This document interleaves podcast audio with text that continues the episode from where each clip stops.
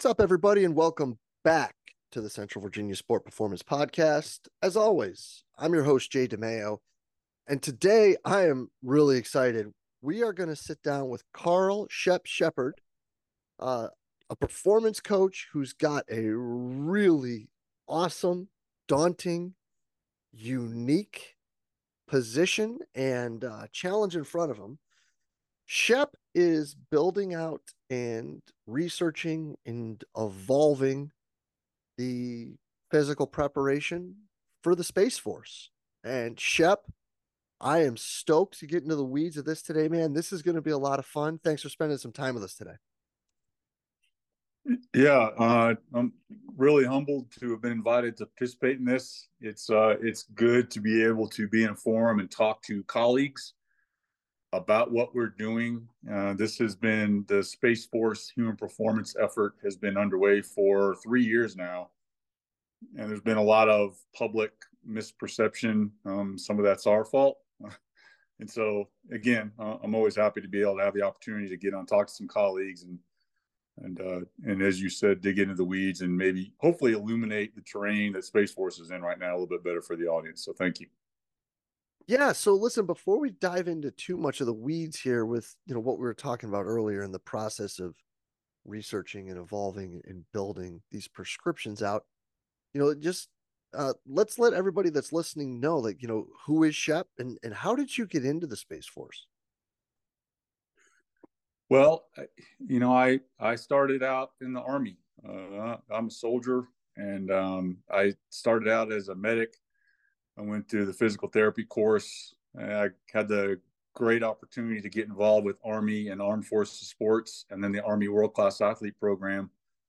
And so I spent about seven years doing strength conditioning and sports medicine care uh, for a host of military athletes in a variety of disciplines from all the different services. Um, the World Class Athlete Program, if the audience doesn't know, is um, each branch of service has a world class athlete program. They are trying to place military athletes on the national team and eventually on the Olympic teams. Um, a lot of that's PR. It's a great recruiting tool. Uh, it's also good for morale inside the service itself. Uh, after that, um, I was on the Army powerlifting team for a few years. Uh, I liked powerlifting a heck of a lot more than it liked me. Uh, I got a little beat up. Um, was getting remarried, got out of the Army. I ended up going uh, to PA school at East Carolina University for a few years. Uh, worked in Fort Bragg and Cape Fear Valley Hospital System for a while. Spent some time in academia. So I taught at American University in DC. Ended up at University of Louisville for a little while, teaching in the Health and Sports Sciences department there. Um, directed a few tactical strength conditioning programs. I worked in the Army Wellness Center. Um, all this time, my wife was still active duty, serving as an Army Nurse Corps officer. She was retiring in 2019. Our goal was always to come back here to Colorado Springs, uh, which is home, which is where I am now. Um, there was a job opening for a health promotion and fitness chief for what was then Air Force Space Command. Uh, I wasn't super excited about getting into health promotions, um, but the person that hired me was the Space Command Aerospace Medicine Chief, and he and I were having a conversation. This is May or June of 2019, and he's saying, hey, you know, I, I think this Space Force thing might actually happen. And we were kind of chuckling about a little bit. And he said, but seriously, if you do, you might have a chance to be involved in developing physical fitness and human performance for a brand new service. Uh, that was all I needed to hear. I took the job, came out in July of 2019. Uh, and sure enough, in December, Space Force happened. Uh, it stood up. And two or three months after that, around March, I got sort of shoulder tapped and uh, was put on a small team. There were three of us in the beginning. Um, and we started working on this. The the chief of staff of Space Force at the time was General Jay Raymond, and he asked some very specific questions. Hey, um, are we doing fitness right? Can we do it better? Can we leverage technology? And let's take advantage of this opportunity we have. And we got to work. So that's how I ended up here. A really unique track because it, you I think nowadays more and more you're you're finding that people that go into these have have found their way through um like sports. So you starting in the military and going to academia, I think it's pretty cool because it leads us right into what you're doing now. And that is researching how you can provide better for these men and women who are performing these jobs. Yeah, I think it's nice to have that perspective. Um, you know, in our profession, strength conditioning or human performance, uh, whatever we want to call it these days, um, you know, there's an operational mindset where you're coaching, you're in the weeds, you're working with athletes, whether you're running a room at a college in a traditional sense or you're working in a tactical setting where maybe you're working with smaller groups or even individuals and then there is that academic side of it um, and it also brings up another good point um, that i've talked with some colleagues about before and that conversation continues you know as we find ourselves in more and more um, disadvantageous coach to athlete ratios how important is it for coaches to be educators um, that's a that's a big focus uh, for us as a service. And i you know i don't really know if that landscape is changing in the athletic world. Um, but certainly being able to visit the world of academia i think i think was beneficial for me especially in the role i'm in now. So it's a great point you bring up. How important is it for coaches to be educators? I would hope most people would argue that coaches and educators are pretty close to synonymous, right? Because if all we're doing is pointing and grunting and not actually teaching the what's, whys, and hows, the buy in isn't ever going to show up, especially when you have a unique sort of group. And I, I think that, you know, before we get into the weeds too much about the research you're doing and trying to develop this program, let's talk about the athletes, the operators, the young men and women that you get to work with every day. Because it's a real unique subset of the military. It it is. Uh, so and that that lent itself to providing us the opportunity that we have now. And as and as we talk a little bit more over the next few minutes, that that'll make a little bit more sense when I talk about this opportunity. But the fact that we are as you said we're very unique in terms of a military service. If you came in and watched um, what our operational people do um, I, I, think a lot of people would be surprised whether that's surprised in a good way or not i don't know. But our we have a, across the dod before space force stood up every service had essentially a space command because the space capability is absolutely integral to battlefield success. There's just no way to prosecute a modern combat operation without having a space capability. And there's really no way, particularly for the United States, to have a robust system of defense and communication without space capability. So every service had their own space command. At this point, and it's taken a few years, we've essentially um, aggregated all of that capability into our our service. And the fact that space was changing from sort of a shared um, terrain into a combatant terrain um, was largely drove you know the administration at the time their their push to create a separate service. Um, particularly in the Air Force. The Air Force Space Command was probably the biggest, uh, most capable, most robust command across the DoD. And you know, inside of that, the, this Air Force Space Command was still beholden to the Department of Air Force. So they had to get their money from the Department of Air Force. They had to ask for things to the Department of Air Force. Um, having it be its own separate proprietary service, um, I, I think, obviously I'm biased, was the right way to go. Um, the, the, subsequent administration felt the same way, and so here we are with our separate service. Um, so, in a nutshell, without rambling on too long, our, our people essentially work at computer radar communication consoles. Um, they are all terrestrial operators. They all sit and reside on down here on terra firma. Nobody's floating in space, at least not yet. And um, they they control um, the operational and combatant equipment that kind of floats around in space, and they prosecute that space mission for the entire Department of Defense now. I'm so happy you said not yet. I know. I, am doing that. I'm doing that. Some, some of that's for you, Jay. I appreciate that, Shep. Not, I, I know, not yet, and we don't have lightsabers yet. Um, and we, you know, but who says we won't have it? Who knows?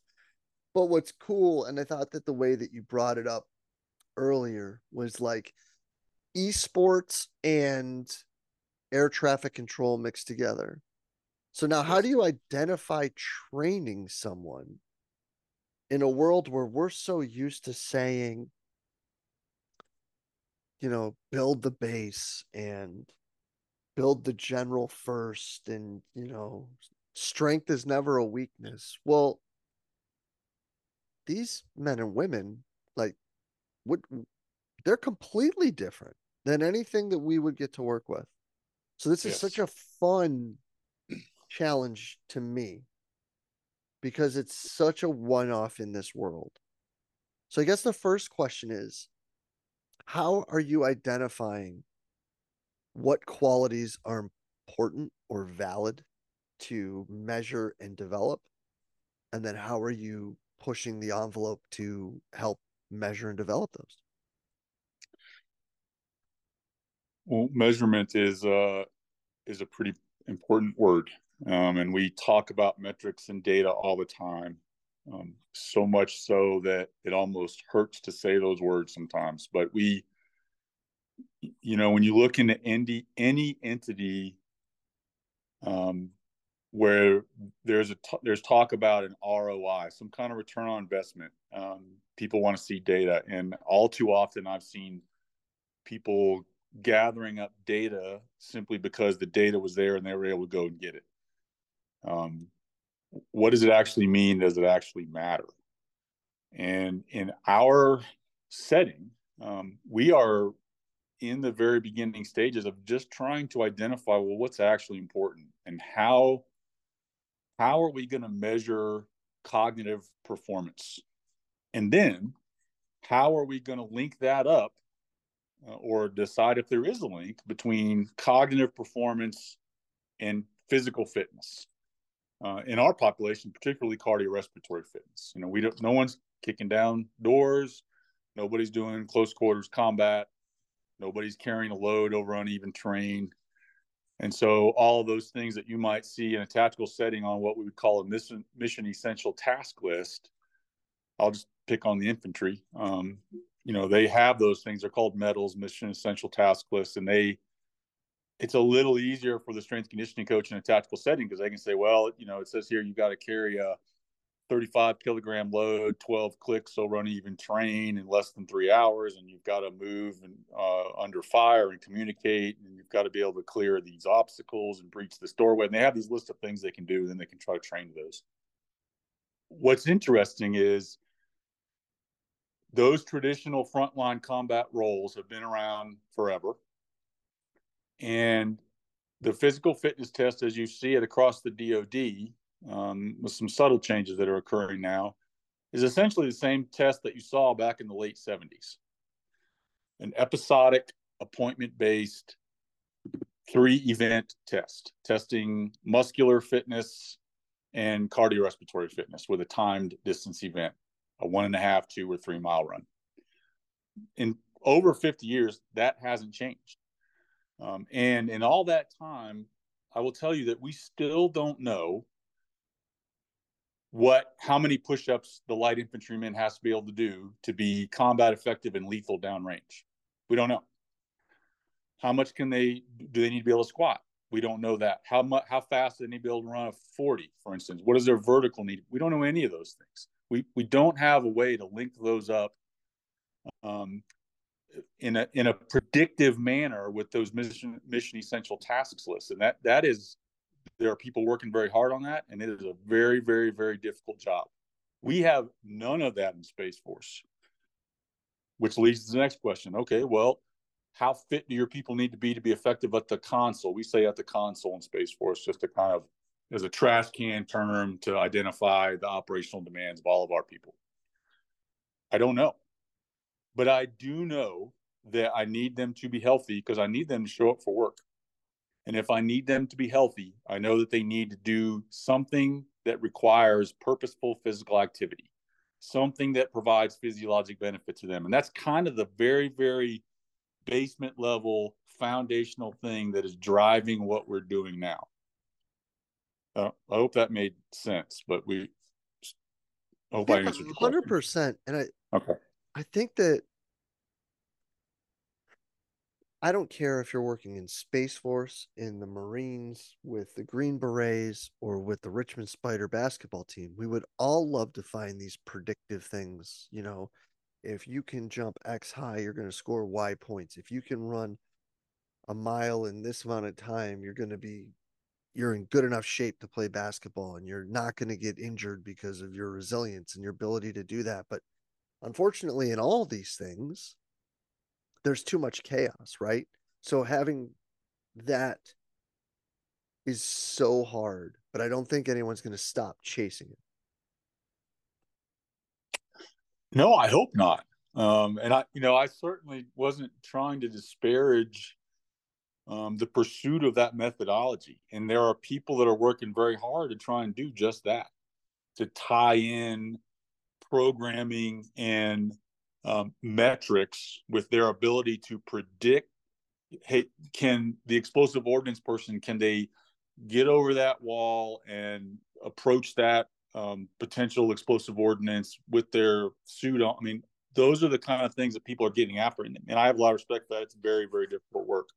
For us it's the demands of the spaceport operator all center on cognitive vigilance and acuity can they maintain those things over eight and 12 hour shifts in very dark, cold, buzzing rooms full of electrical equipment in very, very secure areas, um, doing very intense, critical work? And I know there's a Netflix series on Space Force, and everyone loves to joke about the guy crawling out of the basement with Cheeto cheese on his fingertips and all that stuff. But I will tell you that our people do indescribably important extreme work.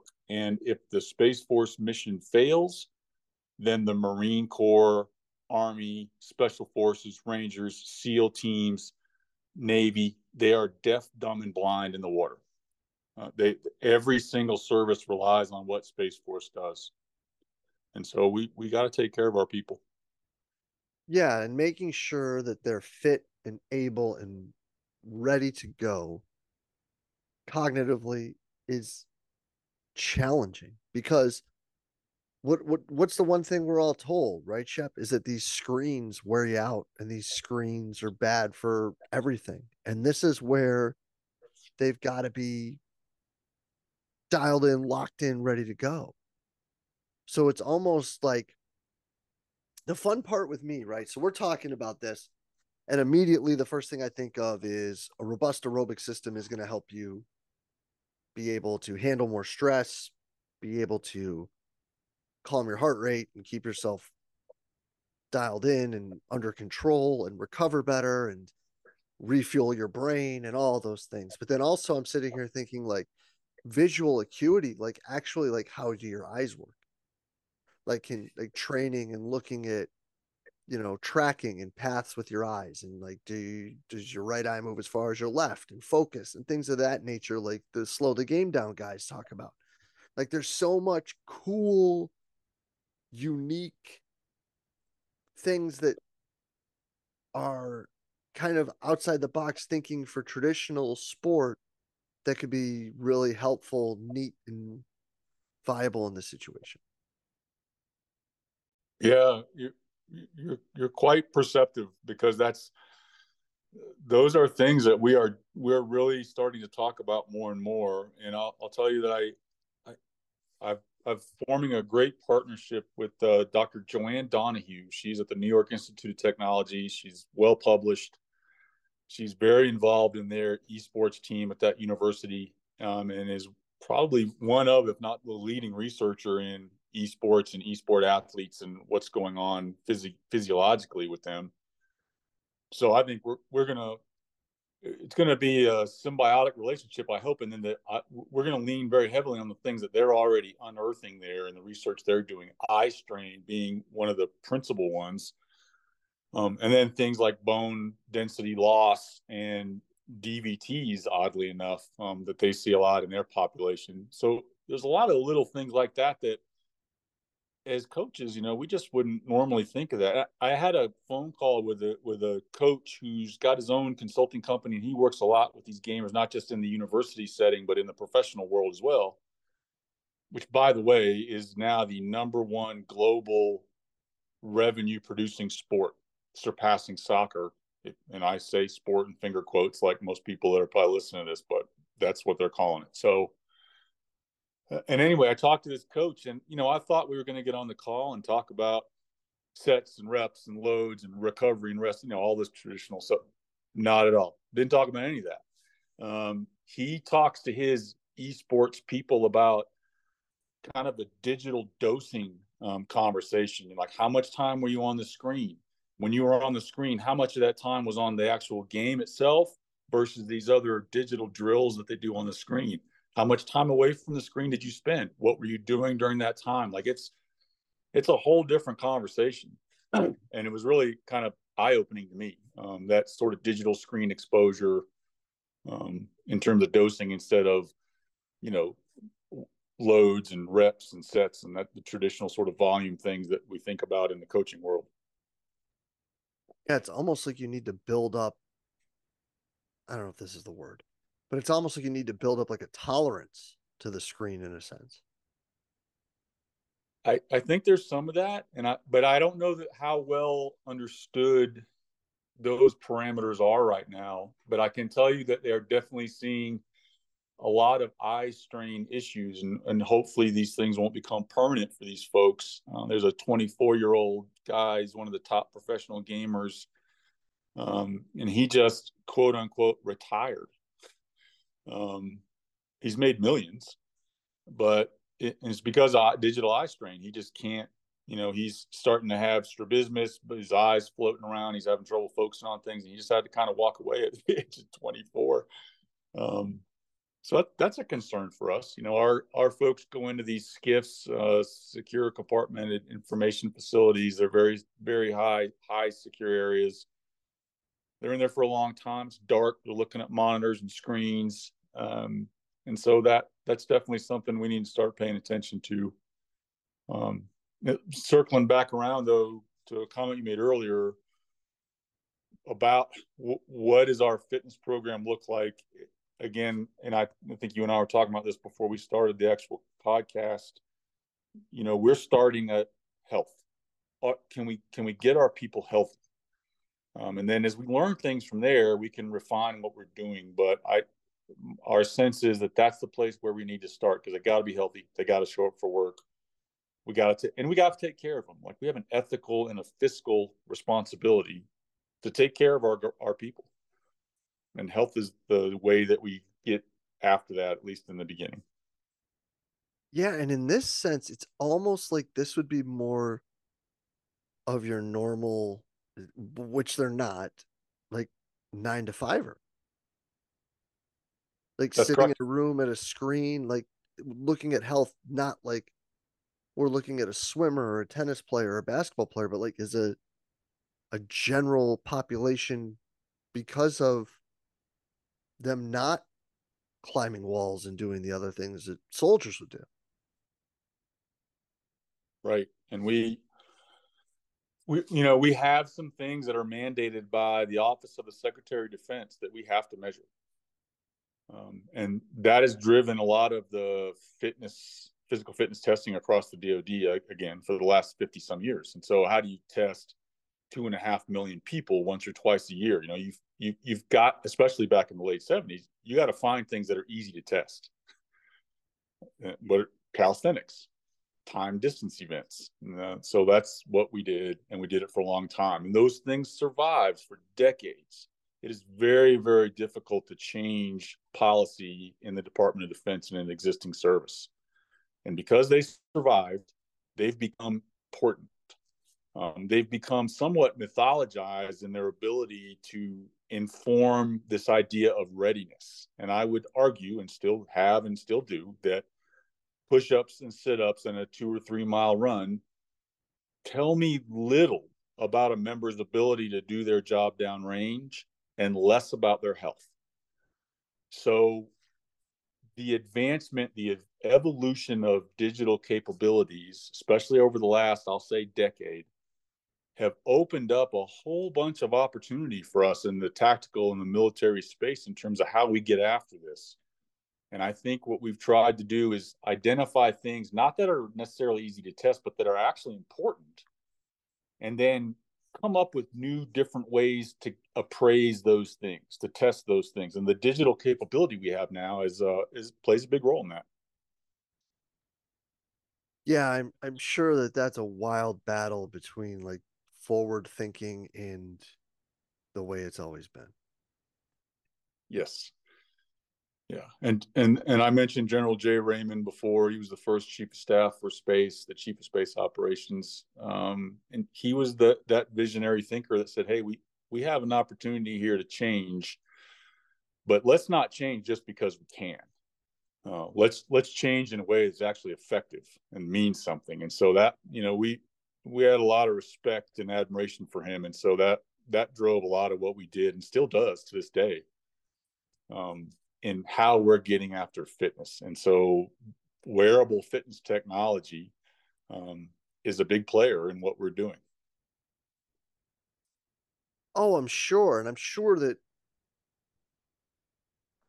because they're in a, such a secure area, I'm also guessing that the wearable they're they're wearing some form of wearable when they're at the console and they're being monitored and tracked and we're making sure that things are good and being able to identify what stresses who and how and where like and then that's super cool because then you can figure out you know like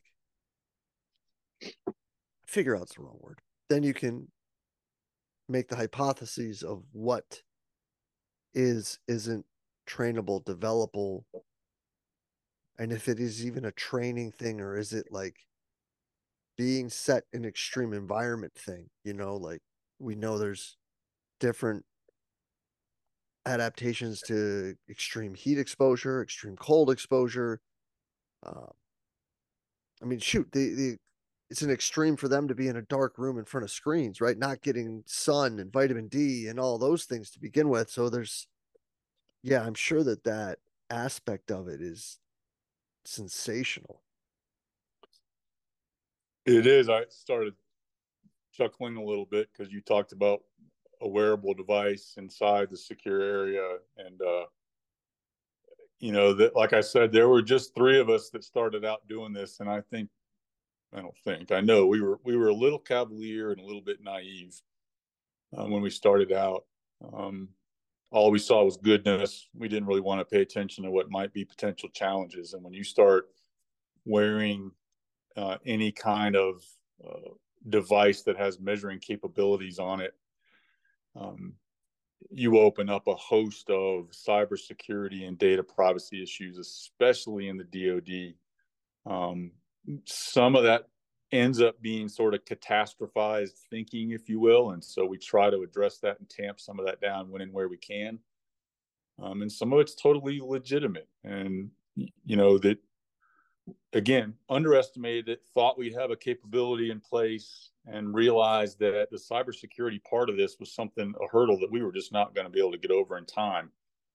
And so what we've just started, uh, what was just initiated a few weeks ago by Air Force Research Laboratories, is what it looks like to be a two year study period um, where we are inviting people to opt in if they want to be participants. And those participants will be issued a wearable fitness device and participate in a notional um, research program to assess the efficacy of wearables, what their impact is from a psychological and physiological standpoint on our force, work out a lot of the kinks so that after this research period is over, we can actually set out writing um, what will end up being the Space Force human performance policy that will absolutely involve wearables. It will move away from this idea of episodic appointment based physical fitness testing um, and and get after some other metrics as well. And I'll say one more thing, and then I'll I'll stop talking for a second. But you know the wearable devices you know there's there's 120 plus uh, data points that come off these wearable devices even some of the more rudimentary models um, and so we had to be very very careful about saying all of those things will be filtered and the space force is only going to be looking at two pieces of data that come off that during the study that was a very sensitive issue and still is it's something that we had to navigate um, and and be very very careful with. And then we had to be able to defend and justify why we actually needed those two pieces of data and what we're going to do with them. Hmm. yeah.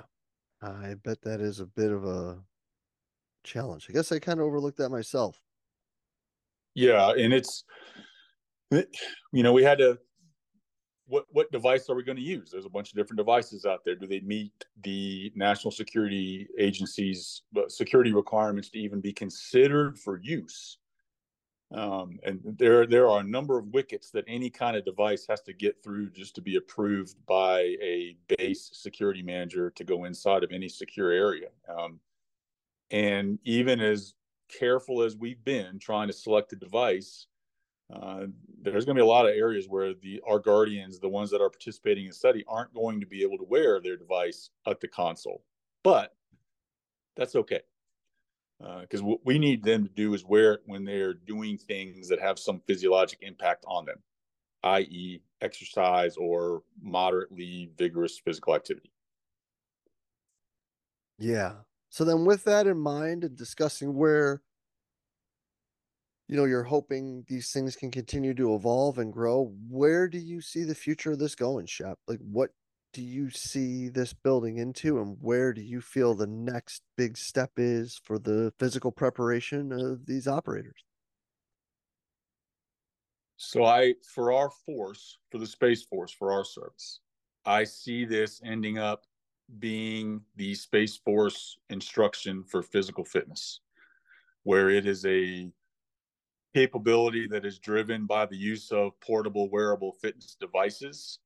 Uh, the components in our physical fitness program are going to look a little bit different than they do for the other services. Uh, we are exploring a couple of other components in our program that the other services don't look at that I think will strongly impact the overall health both both during service and after service once they leave the space force and i it's my strong sense that that's going to how our policy is going to end up looking. And so we will not have a every six or 12 month test we will be able to appraise in a very sturdy robust manner year long manner um, the fitness and health of our personnel again largely driven by wearable use. On a from a department of defense standpoint I, I think the writing is on the wall in terms of fitness devices. I think that every service has their eyeball on trying to use wearables in some form or fashion.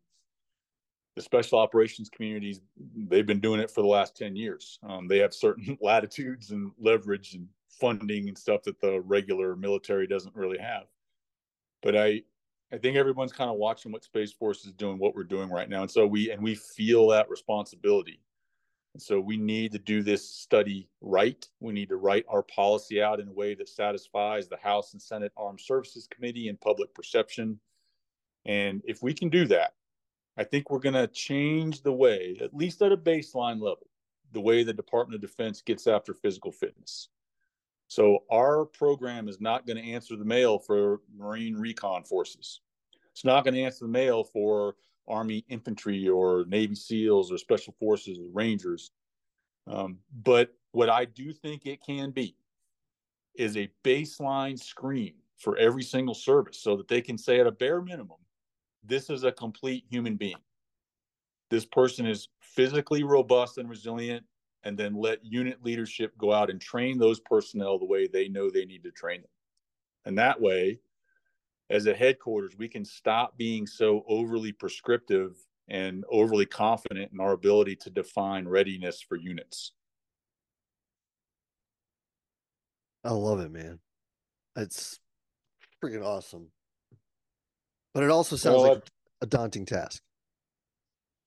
It, it is. Um, and as a brand new service with a very, very homogenous, low kinetic demand population, it's still challenging. Um, eh, you know, the other services probably would have already done something like this if it wasn't so doggone hard to change things, but it is. Scariest thing someone can ever tell you, though, right? Is it's the way we've always done it. Yeah, there's a, a five monkeys parable. Uh, one of my lifelong friends told me several years ago, and I, I use it all the time. And it's basically a parable about I don't know why we're doing it that way, but that's the way we've always done it. So yeah, yeah you're right.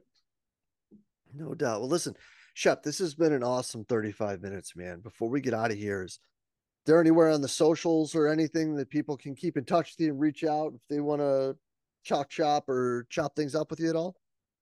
I mean, I I have a LinkedIn account for whatever that's worth. Um, any anyone can find me and, and reach me on there if they want to chit chat. If they, they can go through you, if any anybody that knows you, um, I'd like to have a, a little bit of a a throttle, if you will. Um, but if you want to send people to me that have questions, want to ask things, I will be at the Tactical Strength Conditioning Conference in Las Vegas next this month.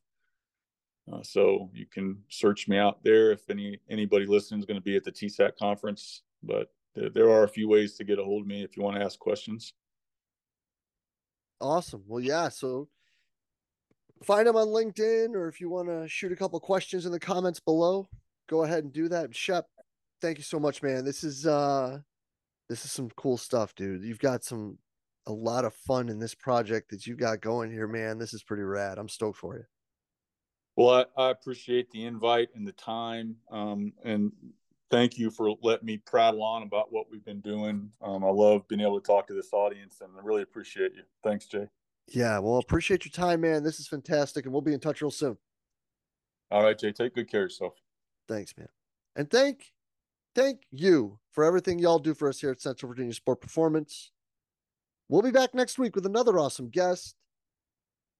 We will see you then. All things and topics discussed throughout this show are the viewpoints of those in the conversation only and do not necessarily reflect the views of the Space Force, the DoD, or the United States government. We'll see you then.